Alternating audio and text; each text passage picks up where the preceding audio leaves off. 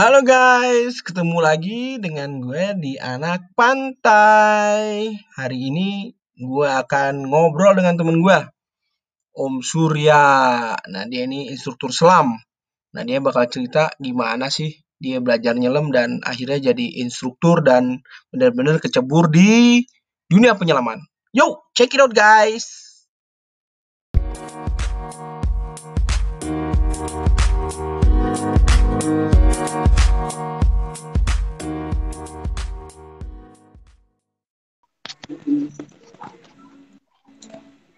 Halo, selamat siang. siang Om. Suara gua kedengeran nggak? Dengar-dengar bentar pakai earphone dulu ya. Oke, sip. Jadi bagaimana ini Bapak dosen? Kita mengisi waktu luang aja ini. Siap. Iseng-iseng gue lihat lo lagi di Bali nih. Iya di, di tempat kita di Cakra nih katanya pada mau reunian tapi nggak ada yang datang. Gua doang yang datang. Dasar lo. Ya, ac- acara apa bro? Gue lagi nyari kargo buat kirim udang ke Jakarta sih sebenarnya. Oh, lion-lion gitu nggak bisa? Gimana? Lion apa? Dari kargo lion? Udah sih kemarin udah udah udah ketemu Oh, sama oke. kargonya udah harga udah. Tinggal Oke, nyiapin barang yang di Bali aja buat dikirim. mantap. Wah, ini ada teman-teman gue nih, Enci, Lanyo, Mideo.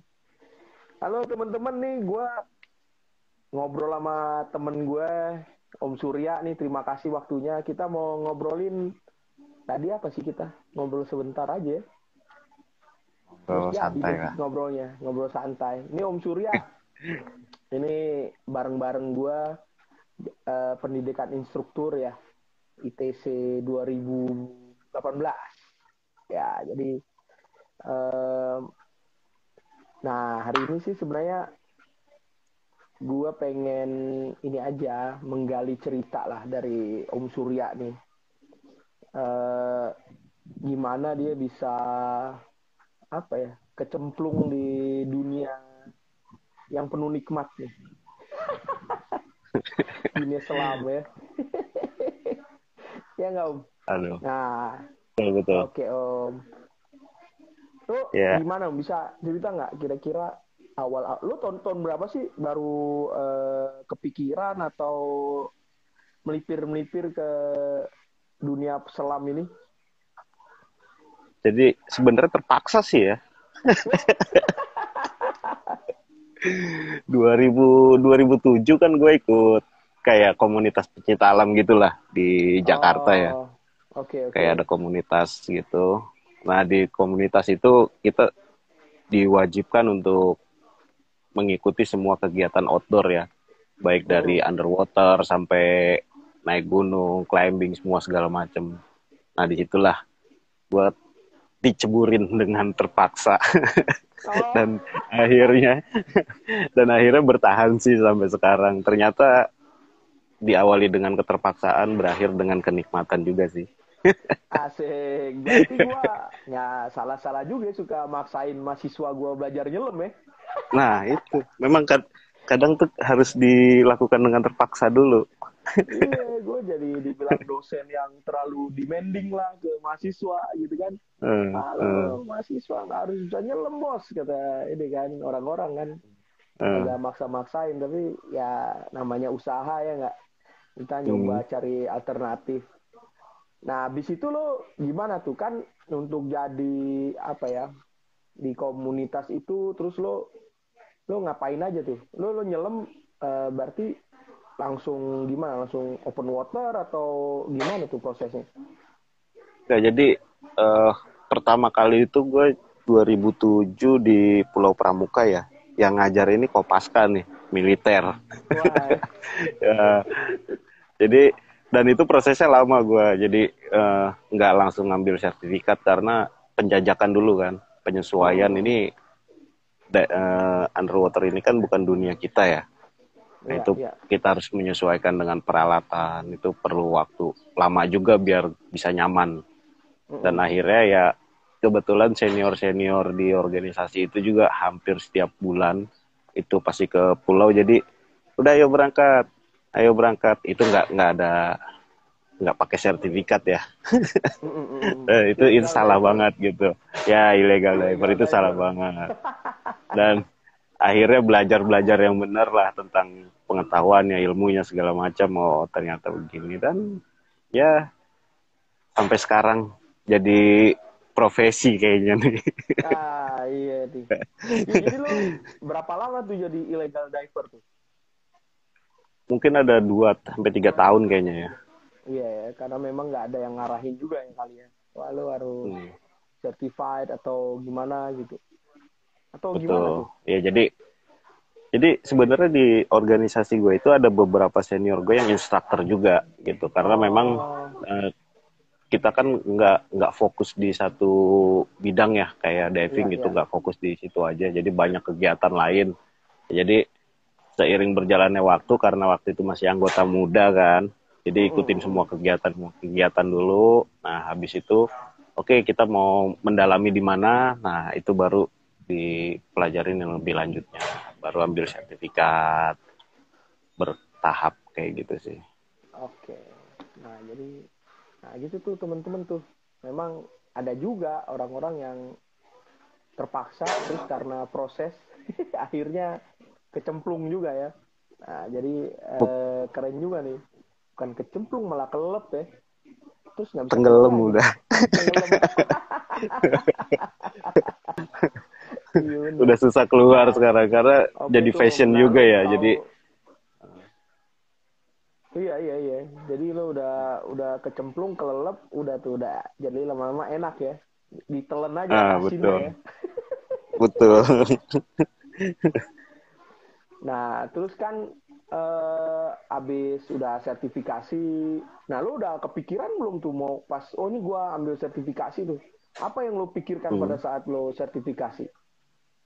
Apa ya, memang ya, saat mau gua serti atau udah gitu? Saat itu sih cuma ngalir aja ya, nggak ada niat untuk sampai ke instruktur ataupun segala macam gitu. Tapi seiring berjalannya waktu, pas 2012-an itu, gue kerjalah di salah satu diving center di Jakarta gitu hmm. freelance ya, ya. nah di situ gue mulai ngelihat nih ini kok ternyata kegiatan ini bisa menghasilkan uang yang lumayan ya gitu ya, ya, ya. nah mulailah dari situ mulailah upgrade level upgrade hmm. upgrade dan gue cukup lama stuck di dev master sama asisten instructor sih stuck oh. cukup lama lah di situ mungkin sekitar 4 sampai 5 tahunan lah. 4 tahunan gitu. 4 sampai 5 tahun stuck di situ ya kadang ngajar nih. Kalau asisten instruktur kan kita bisa ngajar di kelas dan di kolam ya. Nah, itu lumayan juga ternyata duitnya. lumayan. Terus gue kepikir kalau gue jadi instruktur mungkin akan lebih banyak lagi nih income-nya. Nah, mulailah mulailah tuh nabung-nabung, nabung-nabung. Nah, kebetulan pas 2018 SSI ada program subsidi ya dari Jerman. Ya, ya. Bayarnya bayarnya cukup lumayan murah dibandingkan dengan yang normal akhirnya ya udah memaksakan diri untuk memaksakan diri. Ya udah ambil deh gitu. Oke. Okay. gitu. Ini kita belum cerita lu sampai instruktur nih. Jadi hmm.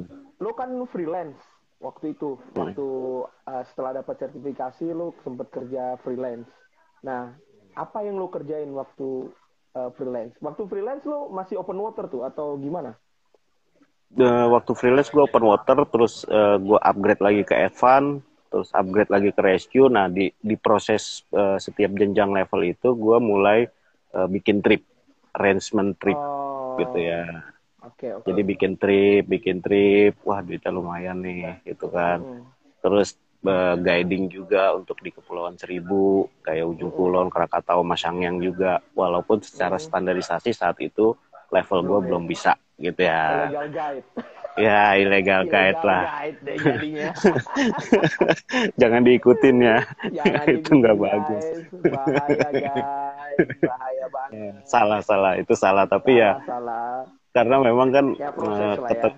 proses kayak gitu dan uh, 2014 atau 2015 lah mulai ngambil dev master lah di situ 2014 2015an lah kita sekitar tahun itu lupa juga tuh udah lama itu nah udah dev guide gitu kan nah mulai oh nih memang kita namanya kita beraktivitas uh, di outdoor ya kita harus standarisasinya memang kita harus ikutin lah standar standarnya gitu. Mm -mm. gitu.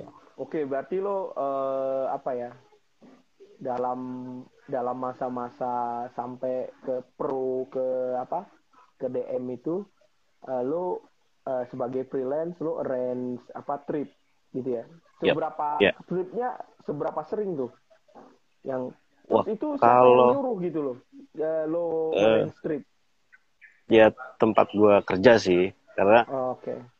kalau kita range trip ke luar daerah kan kita nggak jadi guide nih cuma jadi tour leader ah, jadi nggak ada masalah kan? Ya, ya, ya kalau kalau itu kan tidak ada masalah dengan level sertifikasi ya betul, gitu. Karena betul. kalau intensnya itu mungkin dalam satu tahun in total di gue di Jakarta itu stay di Jakarta mungkin kurang lebih dua bulan aja sih in total ya. Sisanya itu sisanya ya jalan-jalan terus deh bawa orang-orang. Akhirnya gue tahu bahwa Indonesia itu cukup cantik gitu cukup indah Keren. Udah jalan-jalan dapat duit lagi ya. Nah, itu. Mantap banget. iya, memang sebenarnya gue ngajak diskusi lo nih uh, ya pada saat ini kan kayak di kampus gue nih sebenarnya belum banyak nih orang yang apa ya berkecimpung di dunia industri selam gitu loh. Kan hmm. uh, padahal kan industri selam sendiri ya menjanjikan lah sebenarnya kalau kita memang mau uh, apa mau uh, berkecimpung di sana kan misalnya kayak gitu gitu loh. Betul. Jadi teman-teman di di tempat gua nih masih berpikir oh ya lo anak kelautan nanti oh jadi surveyor uh, apa untuk penelitian gitu jadi apa di konsultan misalnya gitu padahal kan uh, kayak lo kan bisa juga nanti menginisiasi bikin perusahaan atau ya bekerja di industri selam gitu dengan apa dengan uh, jenjang-jenjang tertentu gitu kan nah itu sih yang Betul. yang kenapa gue kayaknya gue bakal rutin nih diskusi nih ke sama temen-temen lah yang diver nah boleh karena teman-teman kita kan banyak tuh dari hampir iya. dari seluruh area ya. iya, makanya uh. biar biar kebayang uh, industri selam itu seperti apa. Nah, termasuk hmm. Nah tadi nih cerita dari lo menarik juga. Jadi uh, ada suatu kemampuan yaitu apa organizing trip lah ya. Itu juga uh, yeah. apa sesuatu hal yang bisa di, dikembangkan gitu. Nah lo Betul. pertama kali bawa orang trip ke mana tuh? Pertama kali gue bikin trip itu kalau untuk lokalnya ya Pulau Seribu lah ya of course lah ya, yang paling dekat dan paling gampang di Jakarta. Nah, yang keluarnya itu kalau nggak salah ya, kalau gue nggak salah ingat itu gue ke Bunaken deh. Wih, tahun berapa tuh? 2013 atau 2014. Oh, itu yang pertama kali keluar. Nah, dari situ udah mulai terus deh tuh. Jadi Bang Toyib nggak pulang-pulang. Tapi gitu. pulang bawa duit, bos. nah, gitulah. Jadi, ya, uh, jadi memang... Seberapa, hmm? Seberapa sering lo uh, dulu waktu ya ketika udah kecebur di situ seberapa sering lo uh, apa uh, ngetrip jadinya? Itu mungkin sebulan kalau untuk keluar kotanya bisa dua sampai tiga kali sih. Oh yang jauh-jauh ya? Ya dengan trip-trip ya lima hari, enam hari kayak gitu. Oke. Okay. Bisa ya pernah juga itu beberapa kali yang schedule-nya bentrok yang satu trip di W yang satu gue ke Komodo. Jadi yang yang satu tripnya yang lain gue suruh ya udah yang lain yang bawa trip ke sana gue bawa trip yang ke sini. Beberapa kali sampai kejadian seperti itu juga gitu. Uh, tapi waktu itu sebatas lo uh, organize tripnya ya belum maksudnya belum yeah. jadi apa guide orang dan lain-lain gitu belum, belum, belum. Kalau nah, untuk berapa banyak satu grup? Satu grup itu tergantung ya. Kadang itu gue bisa bisa ada yang 8 sampai 12 orang gitu ya. Kalau untuk land base ya. Mm -hmm. untuk land base kalau untuk level boat kita sesuaikan dengan kapasitas kapal sih bisa ada yang 14 bisa ada yang 12 kayak gitu itu ada aja ya yang ikut ya ada aja karena di tahun-tahun itu belum terlalu banyak uh, trip organizer. Oh, oke. Okay. Eh, kalau ya. sekarang sudah banyak udah banyak banget ya gitu dan dan hmm. mereka semua punya kelebihan masing-masing ya. Ada yang uh, fotografer memang jadi mendokumentasikan juga gitu. Jadi oh, dengan iya, iya, iya. skill-skill tambahan pribadi masing-masing. Dan sekarang udah banyak banget sih gitu. Oke. Okay. Nah, berarti uh, kalau dive site, dive site yang jadi tujuan tuh biasanya daerah mana aja tuh yang yang banyak lo kunjungi tuh? Yang paling sering gua kunjungi sebenarnya Bali ya. Bali itu oh, Bali. kalau waktu waktu yang lalu-lalu itu gue setahun bisa 3 sampai empat kali gue datang ke Bali. Hmm, oke. Okay. Muter tuh. Gitu.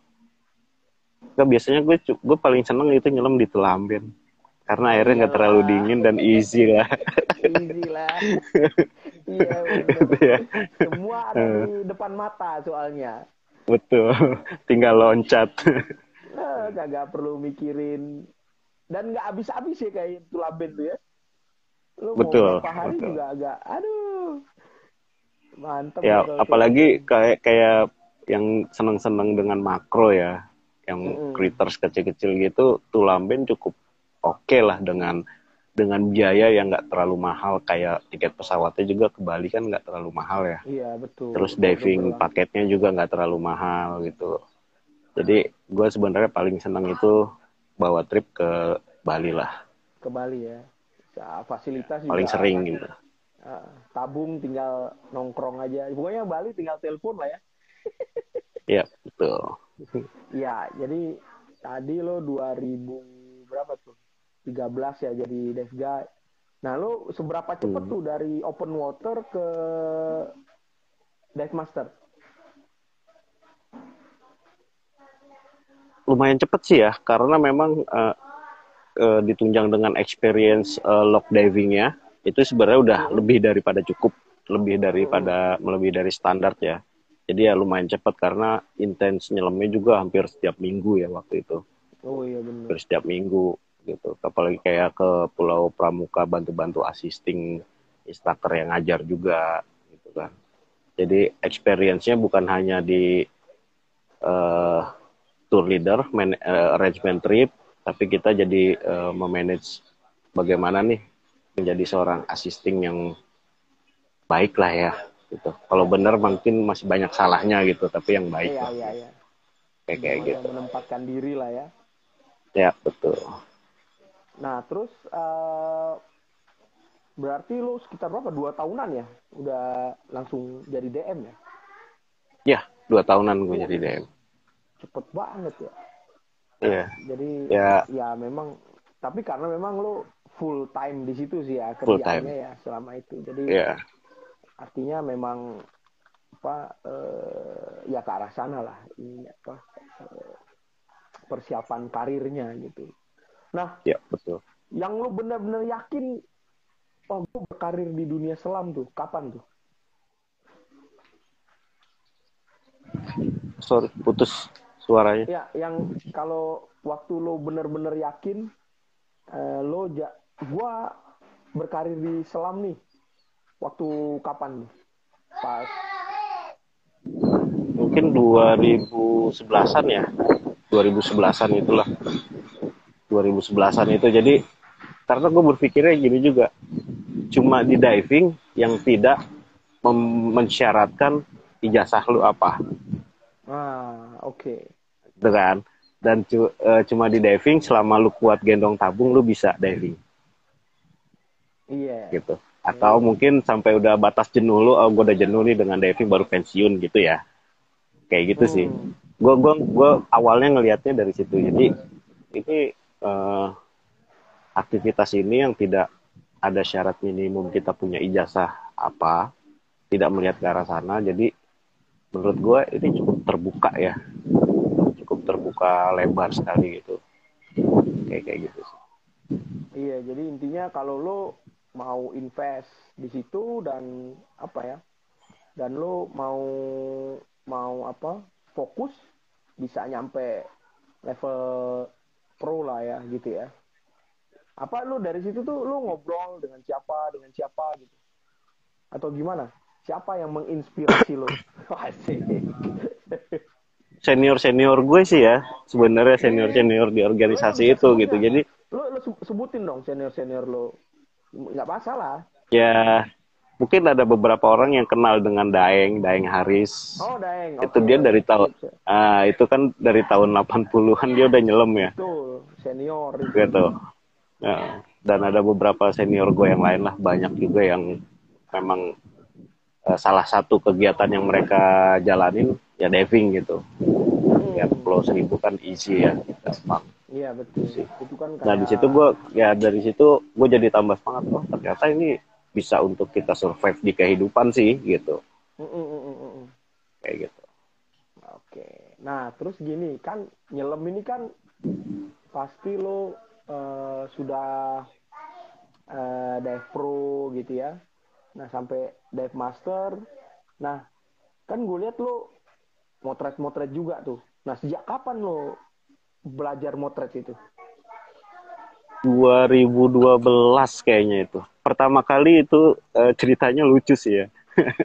Jadi pertama kali gua motret itu pinjem, pinjem punya teman. Pinjem kok Sama kayak gue. ternyata ini ada ada momen-momen ada momen-momen yang gua nggak bisa temukan lagi gitu ya saat gua nyelam. Ah, Nah pertama pertama kali gua beli itu housing. Jadi mm, jadi salah salah satu senior gua jual housing itu kamera Canon tipe apa ya gue lupa G berapa gitu. Itu gue beli housingnya dulu. Ya jadi karena karena memang karena budget juga sih saat itu. Iya, karena kalau yang Canon Canon paketan gitu kan lebih murah dari kameranya ya. Betul. Jadi jadi itu housing housing Canon WPDC gitu ya, yang Iya, akrilik iya, iya. itu gue beli beli housingnya dulu, terus gue ngumpulin duit ngumpulin duit beli kameranya, terus nabung-nabung lagi beli try arm, terus beli lighting segala macem. Ya akhirnya sampai sekarang sih kadang masih suka motret juga. Kalau lagi nggak kerja bawa tamu ya, kalau lagi jalan-jalan, kalau lagi holiday gitu, gue bawa kamera. Nah, itu apa tuh yang pertama kali lo foto tuh? Nudi. Oh, anu di, di Pulau Seribu. Ya di Pulau Seribu. Anda Pulau lah ya, Seribu. pulau betul. Ya itu rumah lah. Iya, itu halaman depan rumah kita itu, Pulau Seribu. betul. Apalagi Ya, jadi memang- tuh. jadi gue gue pas awal gue mulai motret itu gue suka sekali dengan Nudi dengan keanekaragaman jenisnya ya warnanya Hmm. bentuknya jadi gue lebih sering motret Nudi sih waktu itu Ya, lu kayak ngeliat Terus- sih alien di bawah laut lah ya. ya kayak gitu Terus Nudi itu dan juga mereka nggak gerak-gerak tuh ya. ya geraknya nggak terlalu cepet ya nggak seperti ikan Ah. jadi jadi lebih gampang lah saat itu Iya iya. Ya terus eh, apa lo apa sih kalau foto tuh apa lo memang belajar ada gurunya atau otodidak atau gimana? lebih ke otodidak sih dan gue sebenarnya ada mentornya pas beberapa Hmm. tahun kemudian gue gue eh, ke Manado ketemu sama Roy Herlambang terus Hmm. gue sharing sharing juga sama James Mamoto ya dia yang banyak kasih masukan lah buat gue oh nih tekniknya seperti ini seperti ini pengaturan dan sisanya lebih ke praktis sih ya lebih ke pas nyelam oh ini gini jadi cari feel sendiri sih karena itu kan setiap orang beda gayanya ya beda Ya. apa yang kita suka gitu Betul betul. kayak gitu Jadi, Hmm. Nah, gua gua gua dengar kan lo sempat juara-juara juga tuh foto tuh. Gimana tuh ceritanya tuh? nah itu alhamdulillah sih rezeki anak soleh kali ya pertama kali eh, pertama kali itu gue juara waktu 2017 di Morotai Ah, oke. itu eh, ya faktor luck ya karena kita di bawah air itu gue motret hiu face to face gitu ya momen sih. Momen. Jadi ya itu pertama kali juara. Terus yang keduanya kalau nggak salah 2017 akhir di Biak waktu ada lomba di Supiori. Ya di Supiorinya itu dua kategori gue dapet juara dua Wih, keren. ya lumayan Itu uang tiket lumayan keganti ya. lah Jalan-jalan gratis. ya gitu iya, iya, iya. tapi akhirnya sampai sampai sekarang karena udah sibuk kerja nge-guiding gitu ya naik guiding ngajar akhirnya udah nggak nggak ada waktu buat ikut-ikutan lomba lagi Oh, Oke. Tapi lu buka kelas fotografi nggak? nggak Lo, lo Nggak, harusnya paling- nanti nanti kita inisiasi lah tur fotografi gitu loh. Saya juga mau sih. Kan ya mungkin nanti juga, kita bisa gitu. mungkin mungkin nanti bisa bisa lah gue main-main ke IPB sharing sama mahasiswa-mahasiswa Nah, di sana boleh. Ini mahasiswa gue masih sharing. di di daerahnya masing-masing, bro. Nanti kalau udah kita lo spesial event lah untuk ya boleh ngajar. boleh Bu- bukan Eh, ngajar ya. sih lebih lebih ke sharing lah ya sharing, sharing ya, sharing. ya Ada dua hal sih yang bisa lo sharing. Eh, pertama, bagaimana berkarir di eh, dunia selam. Itu yang yang cukup penting gitu ya. Supaya teman-teman nih kan di tempat gua tuh gua udah ajak mereka tuh semester tiga tuh udah bisa nyelam bro. Cuma Mhm. seolah-olah tuh ini gua udah nyelam mau ngapain lagi nih gitu loh. Nah kalau Oh, iya. cerita kan nanti bosen tuh mereka ketemu Bang Begin lagi, Bang Begin lagi gitu kan. Mending emang orang-orang dive pro-nya lah yang yang datang cerita apa yang bisa disiapin kalau eh, mau jadi dive pro gitu kan. Dan itu kan bisa apa boleh yang ada karirnya juga sebenarnya gitu kan. Ya buat Dan buat motivasi lah ya Iya betul. Dan maksud gue juga biar kenal sama lu kan nanti, bang ini gue mau apa nih berkarir di ini ntar kontak aja bang Surya, lu tahu kan? Iya kan gitu gitu kan kalau nggak pernah Ya, ketemu kan nggak bisa sok kenal kan? betul Iya betul nggak? betul betul Oke nih, lu eh, fotografi ya kan? Nah eh, apa dari fotografi berarti mostly memang untuk lomba ya, sama untuk apa kesenangan ya. Maksudnya ya lebih foto-foto lebih lu- ke Eh, gimana Iya, gue lihat kan lu banyak banget tuh foto-foto lu keren-keren banget gitu. Sampai akhirnya tuh kita jadi bikin buku kan. oh iya betul betul ya jadi jadi sebenarnya sih gue gue foto ini karena memang gue se- eh, secara basically di darat gue nggak terlalu suka foto ya. Dengan Hmm. kamera gitu gue nggak terlalu gue nggak ada nggak ada basic untuk fotografer darat juga gitu. Jadi pas di pas nyelam aja gue mulai oh ini kayaknya gue bisa mengabadikan momen yang belum tentu bisa gue dapetin lagi. Akhirnya Mm-mm. ya jadi kesenangan pribadi aja sih. Jadi koleksi fotonya itu ya buat pribadi aja buat kesenangan sendiri aja Ada di harddisk ya. betul Nanti gue minta harddisk lo dah, gue jadiin buku gitu. Sayang banget. Boleh. Foto keren.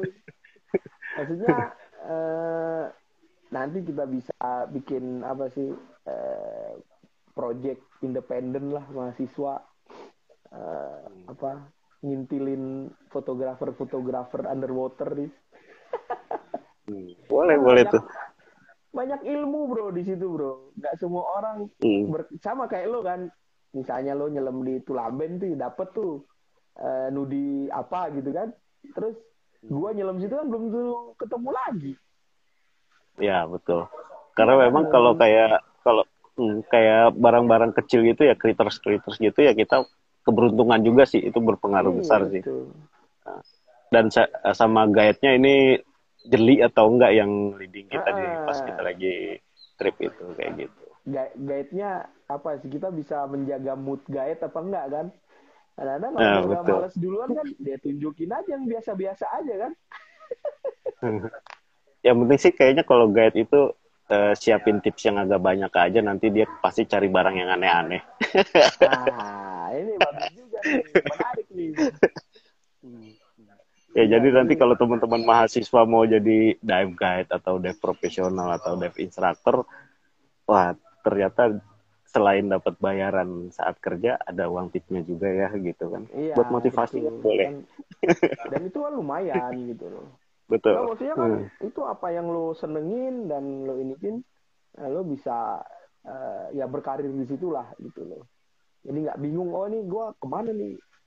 Nunggu apa antrian konsultan lama, ini lama gitu kan. Nah, mending kita berkarir selam aja gitu. Nah oke bro, nah lu udah ada F Pro nih, udah fotografi gitu ya. Nah gue lihat juga lu eh, sempet eh, ngetrip ngetrip yang LOB gitu. Nah itu gimana tuh bisa sampai apa gabung sama LOB? Jadi itu awalnya ya, awalnya gue bawa trip di kapal LOB sih. Hmm. Bawa trip di kapal LOB beberapa kali, terus kadang eh, saat ngetrip itu kalau kapalnya lagi kekurangan guide, ya gue turun nge-guiding juga. Gue bawa Oh, tamu, gue nge-guiding.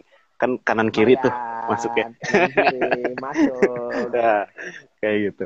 Jadi awalnya dari situ sih jadi kenalan sama guide-guide, kenalan sama owner-owner kapal.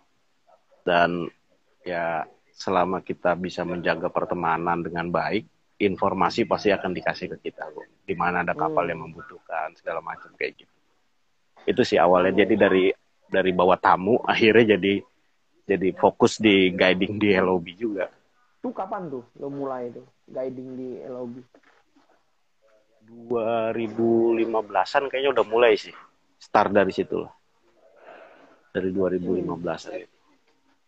Kalau LOB kan panjang-panjang tuh tripnya bro, nggak mutu nggak maksudnya nggak berhenti berhenti kan dia, karena ada seasonnya kan, bener Ya. kan? Betul. Jadi kalau LOB itu dia dia kan enaknya moving ya. Jadi saat Iya. season Raja 4, dia stay di Raja 4 berapa bulan. Begitu seasonnya habis, dia masuk ke Flores ke, ke Labuan Bajo. Seasonnya Komodo. Iya, balik ya. Nah, ya nanti begitu season eh, Labuan Bajonya habis, mulai naik ke atas ke Momere, Alor, terus masuk season Ambon, Bandasi, kayak gitu. Jadi sebenarnya kalau kalau memang bisa masuk ke ranah LOB itu, itu bisa nggak pulang-pulang juga sih. Gitu ya. lu, lu paling lama nggak pulang berapa bulan bro? 6 bulan atau 7 bulan gitu. Itu yang paling lama. Oh iya karena dari Labuan Bajo naik dari bulan dari apa? Iya. ya? Dari apa? Oktober kali eh September kali ya? September September Terus naik awal kapal Mei, udah kan? mulai udah mulai naik Mm-mm, kan? ya Nah, siklu- siklusnya gimana sih?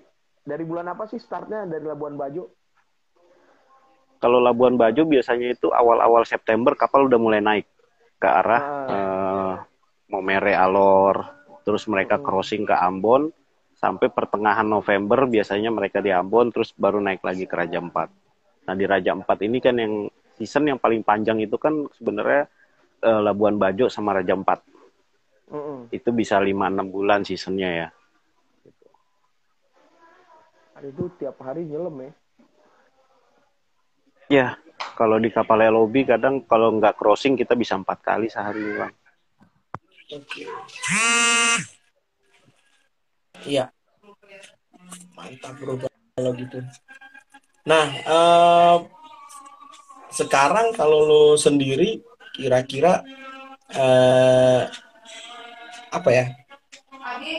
Setelah experience lo sampai sekarang, mau sampai kapan lo jadi di dunia selam ini? Kalau untuk eh, komersialnya, gue mungkin nggak nggak lebih dari umur usia 50 lah ya. Gitu. Tapi kalau untuk menyelam-nyelam terus, selama gue bisa menyelam, gue akan menyelam sih. Oh gitu. Mantap. Ya, Ntar, ya pengen juga lah masa kita jadi pekerja terus. Mungkin suatu saat bisa jadi bosnya kan? Suara lu kecil banget. Suara gua kedengeran nggak? dengar dengar bagus kok mungkin sinyalnya kali. Halo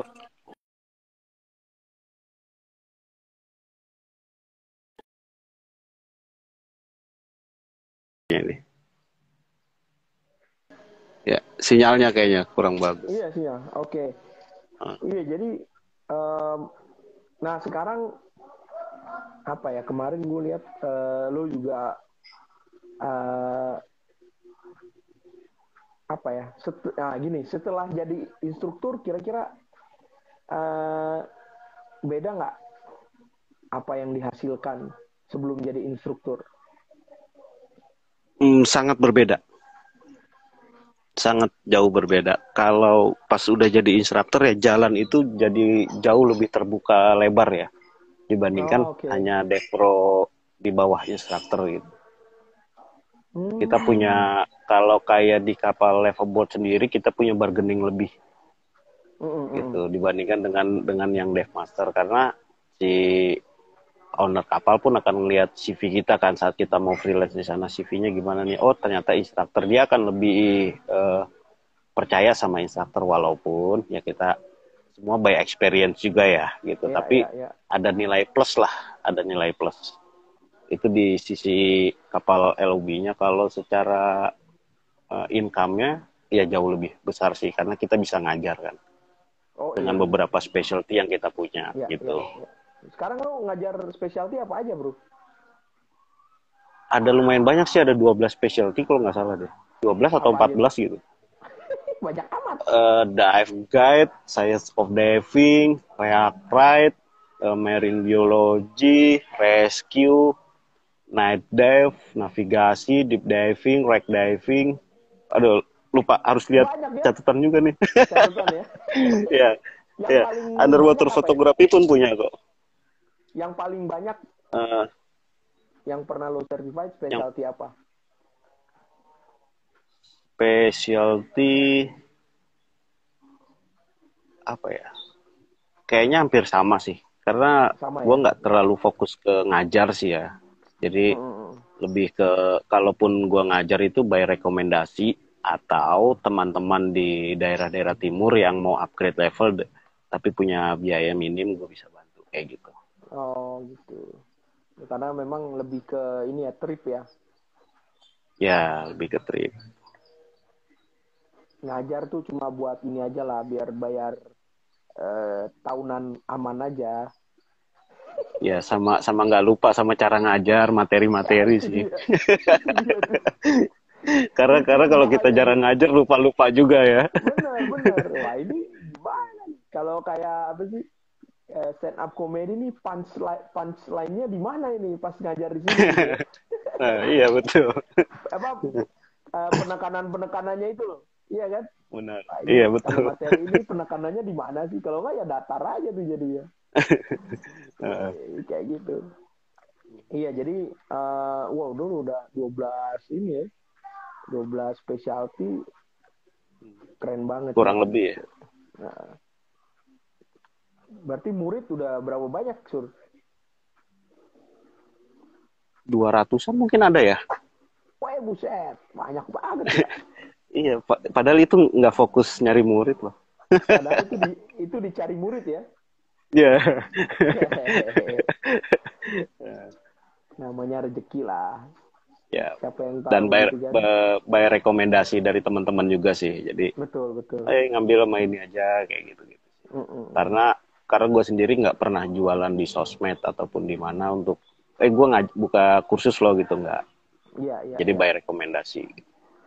Iya. Dan gue nggak pernah ngajar banyak orang sih. Gue nggak Ah, pernah mau ngajar. iya. Gue nggak pernah mau ngajar eh, banyak-banyak orang. Gue nggak pernah mau. Capek, Bro. eh satu capek, kedua transfer knowledge-nya juga nggak akan maksimal sih. Iya, betul, betul. Itu enggak jadi ya karena kita ngejar materi kan harus Iya, dapat harus dapat gitu.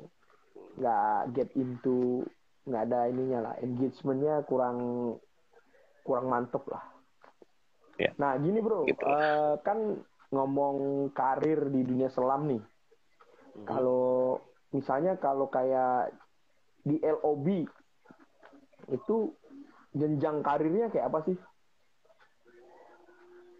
Di LOB itu paling mentoknya ya kalau kayak kita penyelam itu jadi cruise director itu aja udah. awalnya Atau apa kita, pertama apa awalnya ya yang- eh, kalau kita memang basically-nya dari da- ya dive guide karena kita penyelam ya dari, dari dive guide terus terus ya mentok-mentoknya jadi cruise director aja sih. ya maksudnya dive guide terus beda nggak antara dive guide dengan DM Sebenarnya sama aja. Sama aja berarti Sama aja. habis dive guide DM terus ke cruise directornya. Kalau kalau di kalau di kapal eh, dive guide ya DM oh ya oke ya itu. Terus habis Jadi itu? dia langsung paling ya kalau kita dapat kepercayaan dari owner kapal kita bisa jadi cruise director yang leading eh, trip. itu ngapain Jadi yang- kalau kerjaannya antara dive guide dive guide itu apa ngapain tuh tugasnya Ya kalau de kalau dive guide sendiri tugasnya paling eh, preparing saat eh, tamu datang, preparing alat mereka, setup gitu ya sebelum tripnya ya. Ya pas tripnya eh, biasanya kan kita di grup-grup ya. Nah satu orang itu eh, boleh entertain grupnya dia atau kalau ada grup lain orang grup dari yang lain mau ngobrol pun nggak ada masalah gitu ya. Jadi ya entertain untuk ngobrol-ngobrol gitu aja sih sebatas itu. Kalau after dive-nya biasanya nah cuci-cuci alat tamu. Kalau tamu udah check out, cuci-cuci tabung, cuci-cuci dive deck gitu aja sih kerjaannya. Mm. Lebih ke Nah, sana. kalau Nah, di kalau- atasnya tadi apa eh, cruise director tuh ngapain cruise cruise director itu kan yang bikin planning perjalanan kayak itinerary, terus entertain tamu kayak gitu. Hmm, Ya mungkin kalau eh, dive guide-nya kurang dia bisa guiding juga. Jadi Oh, gitu. lebih ke service ya, lebih ke servisnya gitu. jadi ngatur perjalanan dive di Ngatur mana perjalanan, ya terus schedule dan lain-lain. Oh gitu. Sama ngedilin sama eh, ini kali ya sama customer eh, rencana nyelamnya gimana gitu. Ya, jadi kalau eh, setiap malam itu eh, si cruise director itu dia makan malam dengan tamu kan, nah itu dia akan kasih tahu, oke besok plan kita ABCD gitu, oh nyelamnya di sini sini sini, jamnya itu pun dikasih tahu dan kita ada eh, kayak whiteboard gitu ya untuk papan schedule. nah ini ada yang nanya nih sur dari M Apa tuh? Rizky kalau untuk jadi dive guide itu minimal sertifikatnya apa? Apakah ada sertifikasi khusus terkait dive guide? Nah, jawablah dong. Pengalaman lo gimana? Kalau kalau secara standar sekarang ya untuk di Indonesia itu dengan adanya SKKNI pemandu wisata selam itu minimum rescue dengan eh, minimum log sekian Eh, rescue sendiri kan ada requirement-nya ya untuk ambil Ya, ya. sertifikat itu tapi eh, harus ada SKKNI pemandu wisata selam itu Oke. di bundling gitu. Kalau secara organisasi internasionalnya kayak SSI, PEDI atau apa pun, itu biasanya dia ada levelnya DevGuide. Mungkin eh, setiap ini setiap organisasi mungkin beda nama beda-beda namanya ya. Kalau di SSI sendiri itu DevGuide. Sebelum jadi dive guide, eh, di apa sih untuk mencapai sertifikasi dive guide apa aja tuh yang perlu di, diikuti? Yang pasti open water ya. Yang pasti Ya. open water. Terus mau kayak beberapa specialty dan terus Saran rescue dan DevGuide. Saran lu, saran lu Kalau- dive guide yang oke, specialty apa? untuk jadi dive guide yang oke ya, sara, spe- specialty-nya gue sih mereko- lebih merekomendasikan deep diving, night diving, navigasi, sama nitrox Hmm. gitu ya. Terus kayak gitu ya. eh, ya kayak kalau ya. di Ya, kalau di SSI itu kan ada Diver Stress and Rescue ya. Ya, ya. Diver Stress and Rescue itu kan sebenarnya specialty juga. Nah, itu dia Ya. eh, bundling dengan satu paket dengan React Ride kayak IFR, CVR kayak gitulah. Mm. Gitu. Nah, baru nanti bisa ambil dive guide. Karena untuk ngambil dive guide pun requirement-nya harus ada beberapa specialty yang tadi. Ya. Nah, itu teman-teman. Jadi untuk jadi dive guide di SSI ya, kita karena kita SSI, jadi memang ada require apa sih specialty specialty yang bisa ikuti kita ikuti.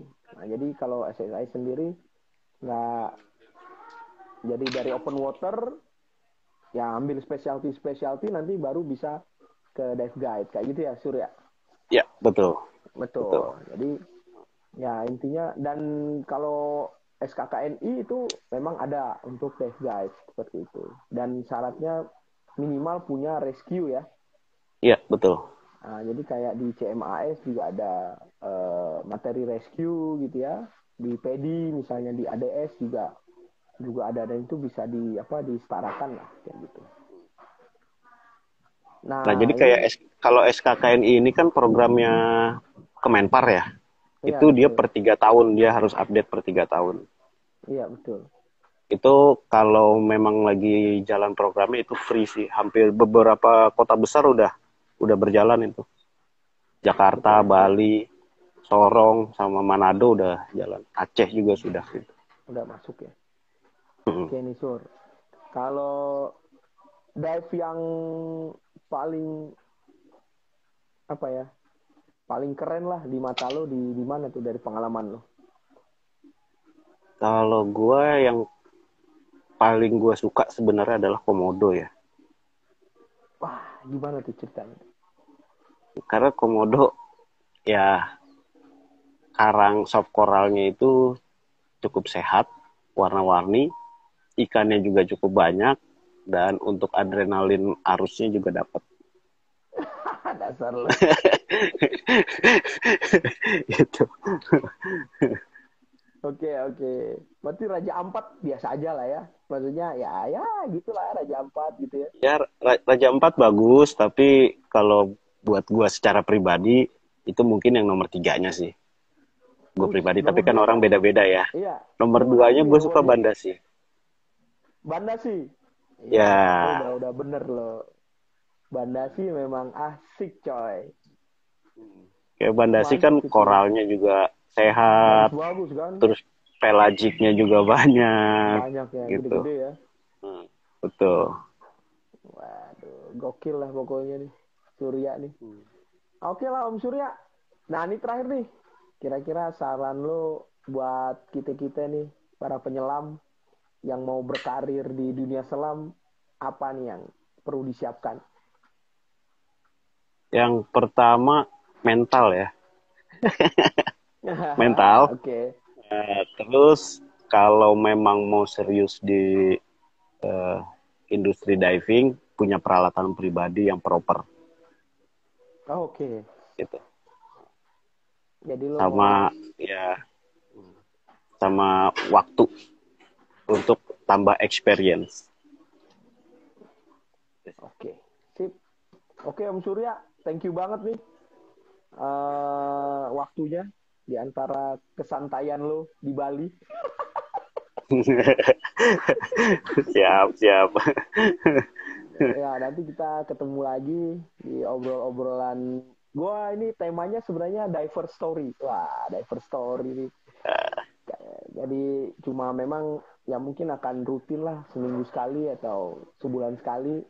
Gua akan ngobrol dengan eh, teman-teman diver ya, siapa aja lah yang mau yang bisa dikontak saat itu gitu kan dan ngobrol tentang Yap. apa pengalaman selam. Nah, nanti nggak tahu nih kalau lu ada waktu lagi kita akan detail lah per dive site lah. Jadi kan tadi kayak komodo terus apa Bandasi, Raja Ampat misalnya atau Momere misalnya. Itu kan pasti punya cerita sendiri-sendiri kan yang yang menarik dan apa sih perlu tips and trick sendiri juga untuk nyelam di sana gitu kan. Bener nggak? Siap. Karena siap. beda-beda, Boleh, kan? boleh. Ah, Iya. betul, ya. betul. Ya. Jadi biar kita bisa sharing di sini dan ya mudah-mudahan ada yang nonton lah. Siap. Paling nggak kita sharing aja dulu lah gitu. Jadi isinya seperti apa ya. Ini ntar uh, gua bakal taruh di YouTube gua juga sama di apa podcast. Oke okay, bro. Siap. Oke okay, Om. Oke, okay, thank you Om Surya. Sukses ya di Bali. Ya sama-sama. Ya. Sampai jumpa lagi. Mantap. Sampai ketemu. Thank you ya. Nah, oke okay guys. Tadi udah selesai ngobrol sebentar dengan temen gue, Surya, ya, Surya Alamsah. Dia itu uh, penyelam profesional. Sekarang uh, jadi cruise director untuk uh, kapal LOB. Jadi tadi dia udah cerita uh, bagaimana dia berkarir di dunia selam yang memang akhirnya apa ya uh, ya kita bisa berkarir di Islam dan uh, apa buat teman-teman yang mau berkarir ya memang perlu menyiapkan diri dan dia cukup cepat juga ya dari tahun 2011 belajar pertama kali nyelam terus 2018 dia udah udah jadi instruktur karena memang dia fokus untuk uh, apa untuk uh, mempersiapkan diri, memilih jalan hidupnya di dunia selam. Nah, sampai ketemu lagi di ngobrol-ngobrol uh, diverse story. Mudah-mudahan nanti gue bisa uh, ngobrol dengan teman-teman penyelam-penyelam yang lain yang punya pengalaman unik dan juga bisa apa ya memberikan wawasan baru tentang dunia selam buat kita semua. Oke, okay, thank you. Gua akhiri. See you guys. Selamat berakhir pekan. Bye.